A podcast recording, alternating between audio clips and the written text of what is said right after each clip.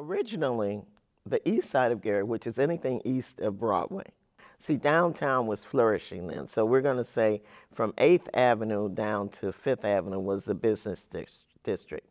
And then from about, say, 9th Avenue back to about 25th, and from the east side of Gary up to Broadway was black area.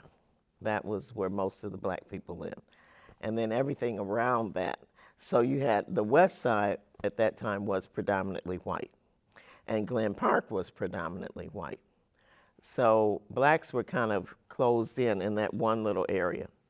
And Glen Park, they probably started to transition about the same time because we moved to the west side of Gary and Glen Park was still predominantly white because we were bused from the west side when it, there was forced integration to Glen Park and went to school in Glen Park. The first year I was bused was to Webster School in fifth grade. I was among the first group of students that were bused for integration. And the year that we were bused to Webster in Glen Park, we had a principal, and her name was Ruth Deverick and she had two meetings. She called in the parents of the white students and the parents of the black students prior to school. And she said, Now, we are coming together as a school, a united school. We are not going to have problems this year. And that school year went smoothly. And then they got rid of her. And the next year we had a new principal, and that was not his mindset. And it was chaotic almost the whole year. I often wonder now as I reflect on that was that the mindset of the administration? Because they had to know that under her guidance, there were no problems. And they moved her and moved him in, and he had a totally different mindset, and there were problems all year.